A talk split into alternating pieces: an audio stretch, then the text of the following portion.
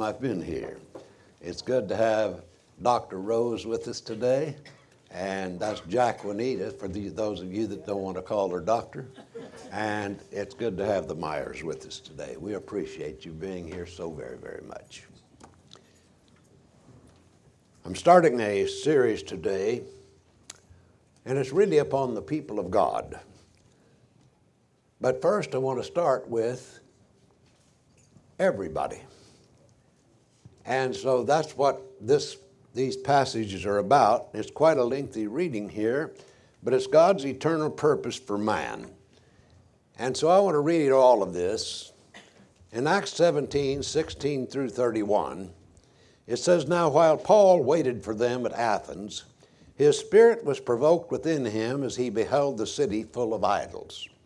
So he reasoned in the synagogue with Jews and devout persons and in the marketplace every day with them that met him. And certain also the Epicureans and Stoic philosophers encountered him. And some said, What would this babbler say? Others, he seemeth to be a setter forth of strange gods, because he preached Jesus and the resurrection. And they took hold of him, brought him into the Areopagus, saying, May we know what this new teaching is, which was spoken by thee. For thou bringest certain strange things to our ears. We would know, therefore, what these things mean. Now, all the Athenians and the strangers sojourning there spent their time in nothing else, but either to tell or to hear some new thing. And Paul stood in the midst of the Areopagus and said, Ye men of Athens, in all things I perceive that ye are very religious. For as I passed along and observed the objects of your worship, I found, found also an altar with this inscription To an unknown God. What therefore you worship in ignorance, this I set forth unto you. The God that made the world and all things therein, he being Lord that made heaven and earth, dwelleth not in temples made with hands, neither is he served by men's hands as though he needed anything, seeing he himself giveth to all life and breath and all things. And he made of one every nation of men to dwell on all the face of the earth, having determined their appointed seasons and the bounds of their habitation, that they should seek God if haply they might feel after him and find him, though he is not far from each one of us. For in him we live and move and have our being, as certain even of your own poets have said, for we are also his offspring. Being then the offspring of God, we ought not to think that the Godhead is likened to gold or silver or stone graven by art and device of man. The times of ignorance, therefore, God overlooked. But now he commandeth all men everywhere that they should repent, inasmuch as he hath appointed a day in which he will judge the world in righteousness by the man whom he hath ordained, whereof he hath given assurance unto all men, in that he hath raised him from the dead. In Acts the 17th chapter here, we have a people that were very, very religious. And these people being religious, they didn't want to miss any God. They had a God for everything. They had a God for the sun. They had a God for the moon. They had a God for the harvest. They had a God, God for the crops. They had a God for everything you can think of, for the rivers and so on. And over here, set in one place, they didn't want to miss any. We may have missed a God, and so they set up this God. They would bring their offerings to them, and one of the things that they were wanting is they were wanting blessings from all these gods. And in this, the Apostle Paul is shocked that they're in idolatry. And it thinks, I think about us today, then we certainly are in idolatry. And I don't mean the church, I mean the world around us. They are in idolatry, they're worshiping all kinds of gods. And the main God that they're worshiping is themselves. One of the things that you notice about religion is very, very often in our prayers, all we pray about is us. We don't pray about the church, we don't pray about others, we don't pray, we pray about us. And God is saying all the way through, you need to be interested in something besides just yourself. Yes, you're going to get blessings if we worship right. So these people, they built temples. Have you noticed the church buildings today, how fancy they are, how big they are, and so on? And we're very proud of that. Now we've got this building and we're glad we have this building, but one of the things I've watched churches split. And I can remember a church, and this was back in the Midwest.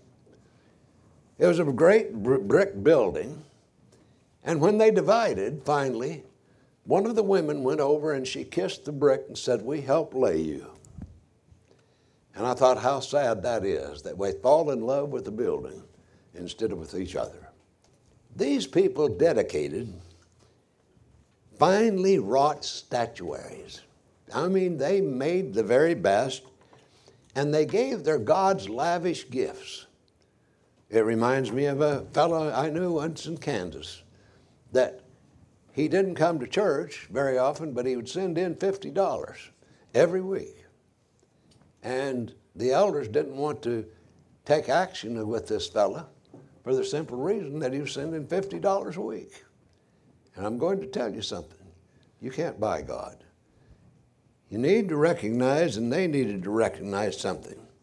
They failed to understand something, and that is what does God want? And I think that ought to be the question for everybody what does God want of me? We spend all of our time fighting, we spend all of our time doing these things. We live like the devil during the week, but then on Sunday we come and we give our gifts to God. Or Paul says, I want to describe to you the true God. And he says, The God that made the world and all things therein, he being Lord of heaven and earth, dwelleth not in temples. I want you to write that down. Made with hands. Neither is he served by men's hands as though he needed anything, seeing he himself giveth to all life and breath in all things. So he's saying how absurd it is for you to think that God lives in any kind of a material thing or that he is pleased by anything that you give him but rather he is getting at the heart. What are you giving of your heart to God? And that's what the question is going to be about everything. God has a certain response that he wants from man. He wants you to respond to his love in a certain way, and that's what we're talking about today. God wants something, and He tells what that is in Acts 17 26 and 27. He made one of every nation of men to dwell on all the face of the earth, having determined their appointed season and bounds for their habitation, that they should seek God, if haply they might feel after Him and find Him, though He is not far from each one of us. In Romans, the first chapter, if you will remember, man is described as shown that God is just in condemning all mankind. And we again get a glimpse of God's desire for his creatures. Paul says men should, could, could perceive God's eternal power and deity by observing the product of his creation and are without excuse because they, though they knew God, they did not glorify him as God, nor were they thankful. Now, think about that. When we observe everything, and you know, Tyler said this morning, we're thankful for this day, even though we weren't promised this day. But in this day, have you observed the sunshine? Now, that's better than fog to me. Have you observed the sunshine? Have you observed how beautiful it is out there? Have you observed the birds? Have you observed the things about us? And God says, I want you to look out here and draw a conclusion about that. And that conclusion that we draw about that is that there is a supreme being. And that supreme being is the one that we are to look to. And that supreme being is the one that we recognize that we're going to answer to. The flip side of these negatives is God wants man to do four things. Number one, God wants us to glorify Him. Now, have you noticed, Our Father who art in heaven, hallowed be thy name. His name means that He is capable of doing everything He says He can do. And that is everything that is good. Do you remember Jesus said, I came to glorify your name and I have glorified it? How did he glorify it? He glorified it by living it. He lived out and demonstrated what God could do, what he could do, and therefore they come to the conclusion this must be God with us. And so He is there, and we need to glorify Him and lift Him up, and He is the one that is above every name and above everything, and He can accomplish exactly what He wants to accomplish, and we can rest assured that He can do it. So we glorify God for that. Number two, He says, give Him thanks. We are in a society today that complains about everything. We don't have time for the bickering. We don't have time for the. We need to give Him thanks for what we have. We complain about everything. We talked about this Wednesday night, you remember, that people complain about everything instead of giving thanks to God. I'm thankful today because I have a wife. I'm thankful today because I have a son. I'm thankful today because I have a daughter in law. I'm thankful today because we have a congregation. I'm thankful today that, Steve and Monica's daughter is here today. And her name is Paige. Thankful, thankful, thankful. Don't have time for all of this. We're into politics and we're into all of these this junk that we need to be thankful. So glorify him and give him thanks. Do you have anything to be thankful for? Really? Or do we look and we say, you know what, I didn't like her hair, I didn't like this. Give him thanks, worship him. You know what it means to worship him? It means that you prostrate yourself, prostrate yourself down and you are worshiping God. He needs to be worshiped. Do you remember the effect when you, you come along and you shake hands with God and you realize I just shook hands with God? You're like doubting Thomas my Lord and my God. I worship you. I worship you with all of my heart. We are to recognize, recognize our dependence upon Him. You can't take a breath. You know, some people say, I like to be alone. If you're completely alone, how do you go to the grocery store? There's nobody there to wait on you. We are dependent upon people and we're dependent upon God. In Genesis 1:26, and God said, "Let us make man in our image, after our likeness, and let them have dominion over the fish of the sea, over the birds of the heavens, and over the cattle, and over all the earth, and over every creeping thing that creepeth upon the earth." Man in his image. What does that mean? Well, it's certainly not in reference to our bodies, because God is a spirit, and they that worship him must worship him in spirit and truth. So there's something about man that is like God, but yet at the same time, it is not this body. What is in the image of God? I want you to remember something. God does not have a form. He took on form when He came here. And we're arguing about that on Wednesday night. And it's a good argument. But he did not have form in heaven. Do you remember in Deuteronomy 4 12 through 19? Then Jehovah spake unto you out of the midst of the fire. You heard the voice of your words, but you saw no form. Only you heard a voice. And he declared unto you his covenant, which he commanded you to perform, even the Ten Commandments. And he wrote them upon two tables of stone. And Jehovah commanded me at that time to teach you statutes and ordinances, that you might do them in the land whither you go over to possess it.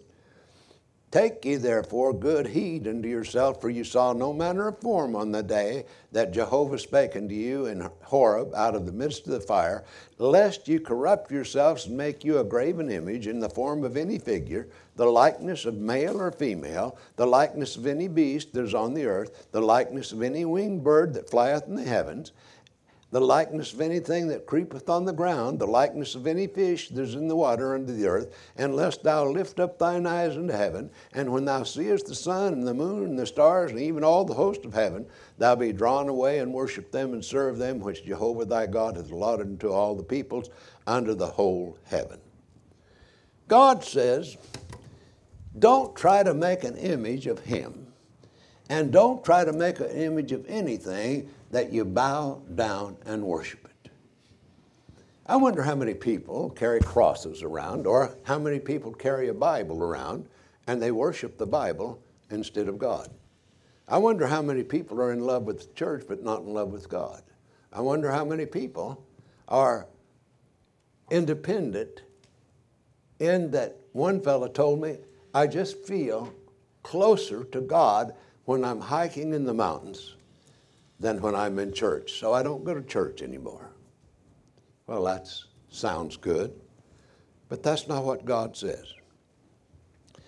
We're very bold when we suggest that God is love, and when in, in Psalm 8, 5 through 8, thou hast made him, that's man, a little lower than the angel, crowned him with glory and honor, and then he says, I've given him dominion over all that's in control. But God is love, and it says, Beloved, let us love one another, for love is of God, and everyone that loveth is born of God, and knoweth God, for he that loveth not God knoweth not God, for God is love. Now here's the point. If I love God, I love you. If I don't love you, I don't love God. And every man is to recognize that every other person is in the image of God. If I don't recognize that, I've missed the point. If I'm going to put my energies into making things that resemble God, I'm wasting my time. Jesus gave an outline of what he wanted from man. And the outline is very simple. And I realize, hereby we do know that we know him if we keep his commandments. He that saith, I know him, and keepeth not his commandments is a liar. Truth is not in him. But whoso keepeth his word, in him verily is the love of God perfected. Hereby know we that we are in him. Let me ask you something. When problems come, how do you settle it? May I suggest that he says, settle it by the word. Hmm? When you have trouble in your home, how do you settle that? When you two get in a fight, how do you settle it? Hopefully by the word.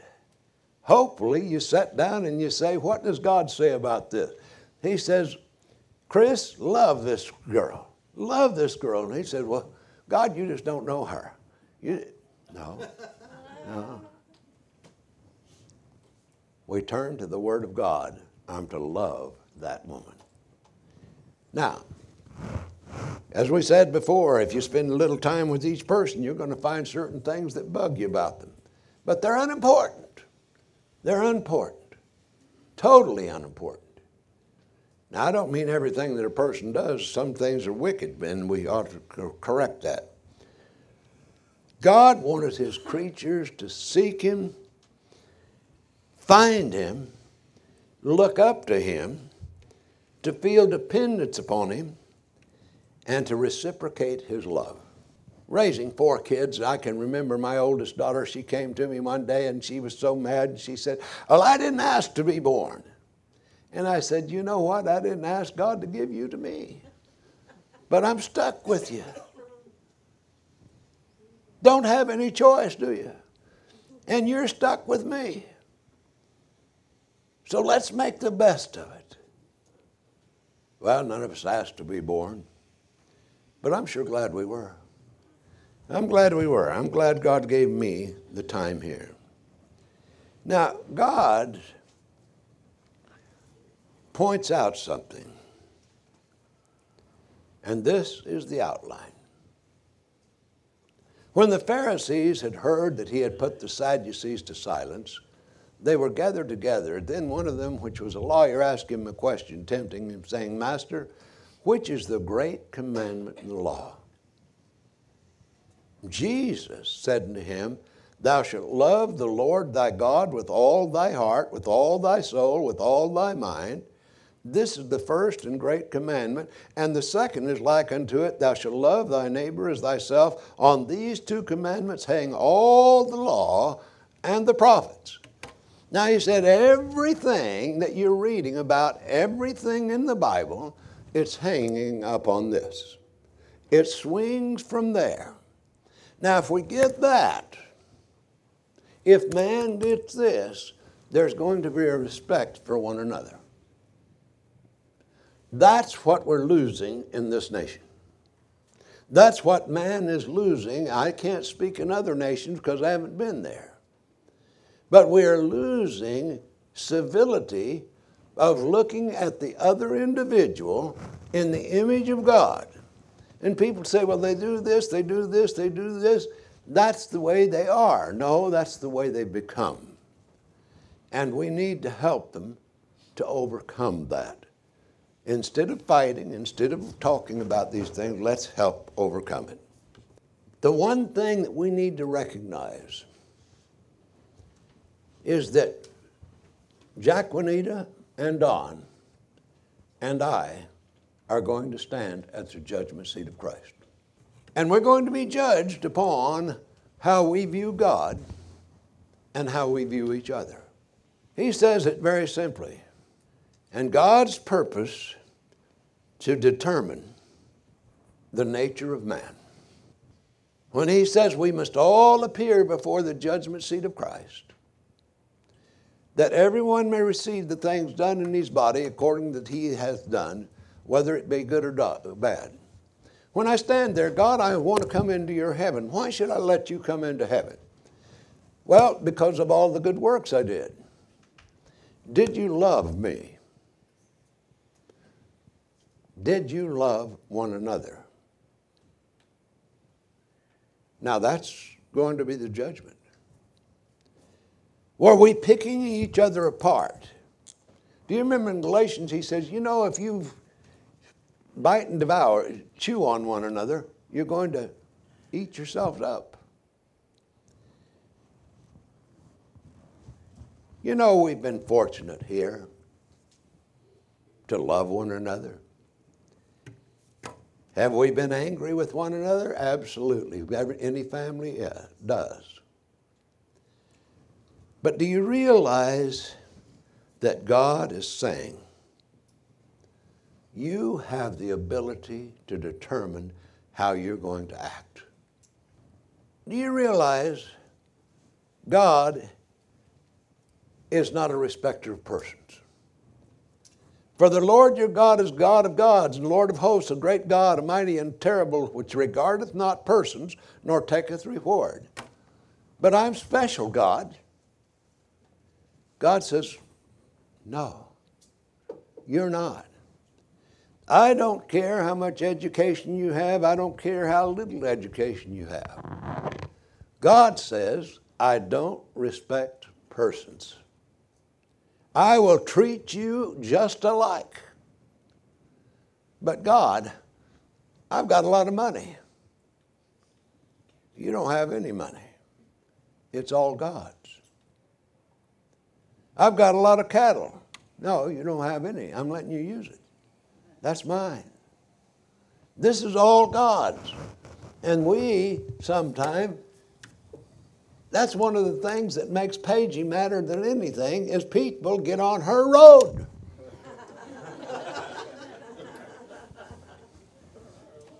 and they won't get out of the way. Remember what he said in Ezekiel 18, 19 through 24? Yet say ye, why doth not this, why, why, why is God so angry? Doth not the Son bear the iniquity of the Father? When the Son hath done that which is lawful and right, and kept all the statutes, and hath done them, he shall surely live. The soul that sinneth, it shall die. The Son shall not bear the iniquity of the Father, neither shall the Father bear the iniquity of the Son. God's not a respecter of persons. The righteousness of the righteous shall be upon him, and the wickedness of the wicked shall be upon him. But if the wicked will turn from all his sins that he hath committed, and keep all my statutes, and do that which is lawful and right, he shall surely live, he shall not die. All his transgressions that he hath committed, they shall not be mentioned unto him. In his righteousness that he hath done, he shall live. Have I any pleasure at, all, uh, at all that the wicked should uh, die, saith the Lord God, and not that he should return from his ways and live? But when the righteous turneth away from his righteousness and committeth iniquity, and doth, doeth according to all the abominations that the wicked man doeth, shall he live. All his righteousness that he hath done shall not be mentioned, in his trespasses that he hath trespassed, and in his sin that he hath sinned, in them he shall die. I want you to notice that. Our point, we sometimes think that we're special. For there is no respecters, no respect of persons with God. Romans 2 and verse 11.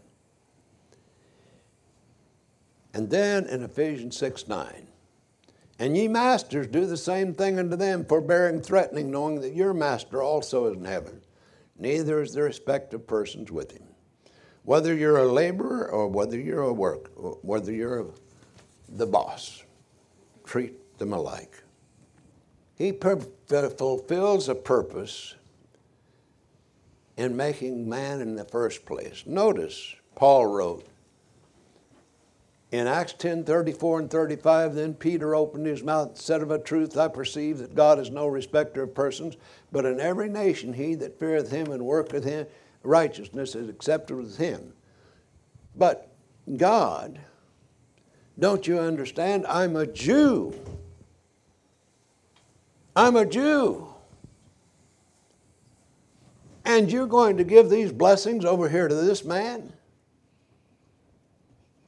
And Peter said, I just got it, God. I just got it. God is not a respecter of persons, but in every nation, him that feareth the Lord, that's the one God looks at to save. God gave each of us a free moral choice. That moral self, God says, now give it back to me. Jesus put it this way Whether therefore you eat or drink, whatever you do, do all to the glory of God. I wish we could get that. I really wish we could get it. We believe God's search for a people for his own possession, in this moral sense, has been clearly indicated from the beginning of his revelation of his will. His people are not racially determined, are not simply card carrying members of some party or church, but are a kind and quality of people. I want you to get that. It's the kind or quality. It's not by race, it's not by strength, it's not by any of those things. And they certainly are not gods, but have taken on God's nature. Here are the people of God. Jesus unto his done, if any man will come after me, let him deny himself. I have to protect myself, God. John is saying bad things about me, and I've got to protect myself. Is it really about you? Is it really about me? Have I denied myself and have I crucified myself? Have I said my flesh is not going to rule me? But rather, I have denied myself. I am taking up my cross to crucify myself, as Paul said, that I die daily. And then I'm going to follow Christ, and whether the hell and the demons of hell come up, I will follow Christ and nothing else. Now, when you get there, you're starting to grow up. Until you get there, you haven't. This is what God wants of man. He wants man to surrender to Him and be His servant. We believe God searched for a people for His own possession has been chosen for a particular reason to be a particular kind of people. And that's what we're going to be talking about in the future. We're going to look for the next two lessons on why God chose Israel and why God chose a physical Israel and see that it was for a physical purpose to finally accomplish a spiritual end. And once we see that, I think it's going to change the way that we think about the church. His eternal promise. Do you remember? In Simon Peter, a servant and an apostle of Jesus Christ, to them that have obtained like precious faith with us through the righteousness of God and our Savior Jesus Christ, grace and peace be multiplied to you through the knowledge of God and Jesus our Lord, according as his divine power hath given unto us all things that pertain unto life and godliness. Now I want to ask you this. If every man would say, We have the solution. You know, I've heard people all the time say, Well, I was abused when I was a child. That's the way I'm this way. And the psychologists all look and say, I'm going to fit people over here. I'm going to fit Dustin in this, and he's got these problems, and so on. And we're going to figure out why you have these problems. I'm going to say this I don't care why you have the problems. I'm going to give you the solution. Isn't that better? I'll give you the solution.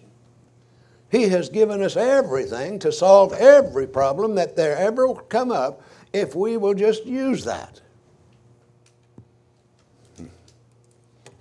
Hardest thing I do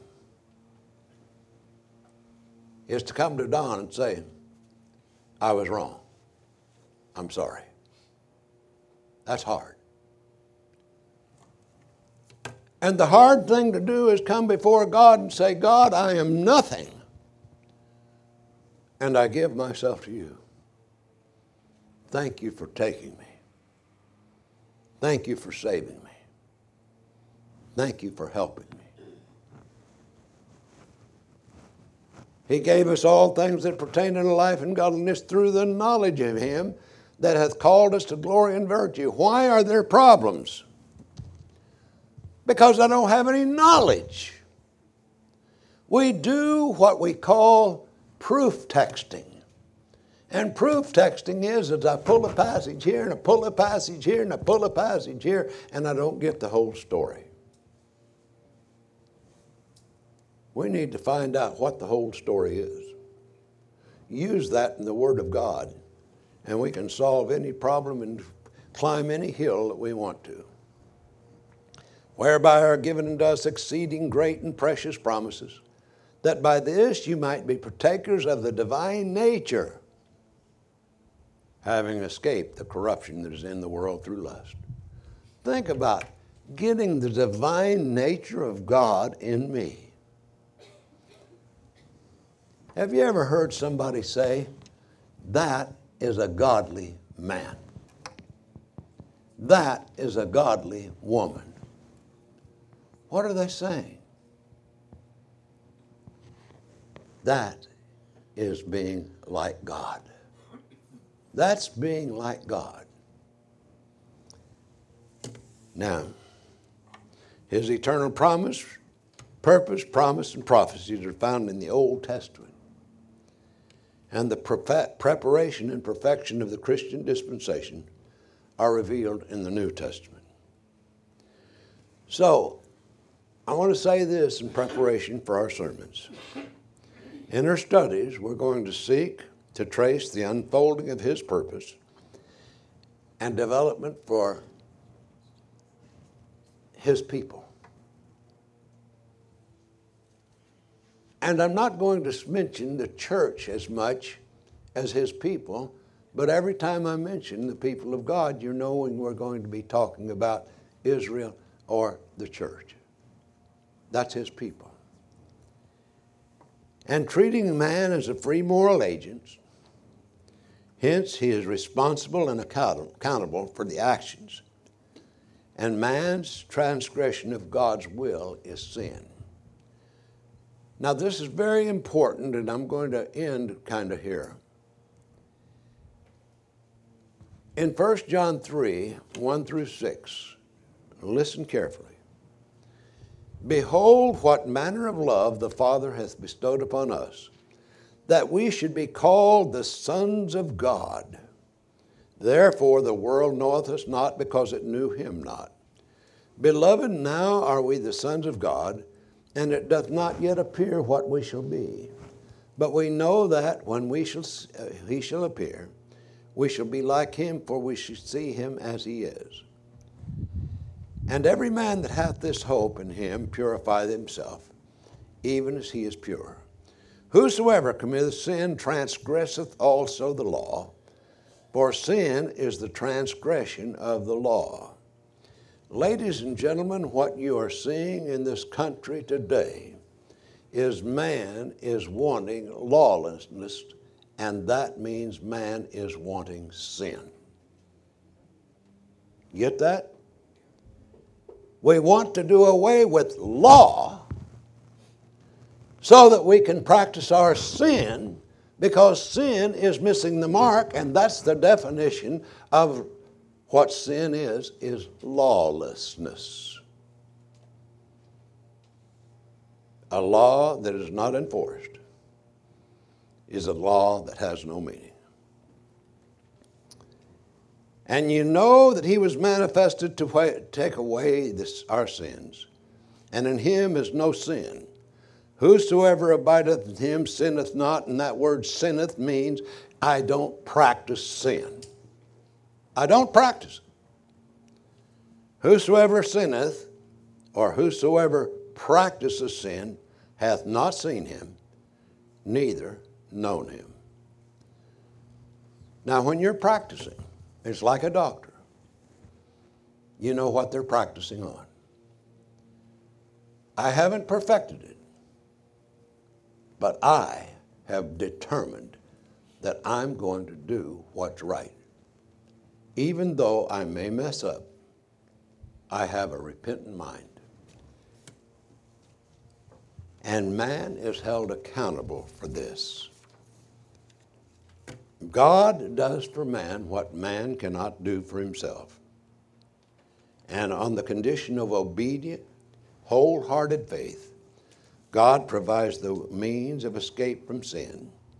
In Jesus Christ, sins are forgiven. We can become one of God's people and have the great promise of an eternal home in heaven. That's up to you because you're a human being. Will you seek God out? And if you're a Christian, will you live it? Will you truly surrender to God and say, I love thy law and thy commandments, God? If you're here and have never obeyed the gospel of Christ, why don't you take up your cross? Why don't you deny yourself? Why don't you follow Him? As you come believing in Christ, confessing Him, repenting of your sins, and confessing, and then being baptized for the remission of sins. Won't you come while together we stand and sing?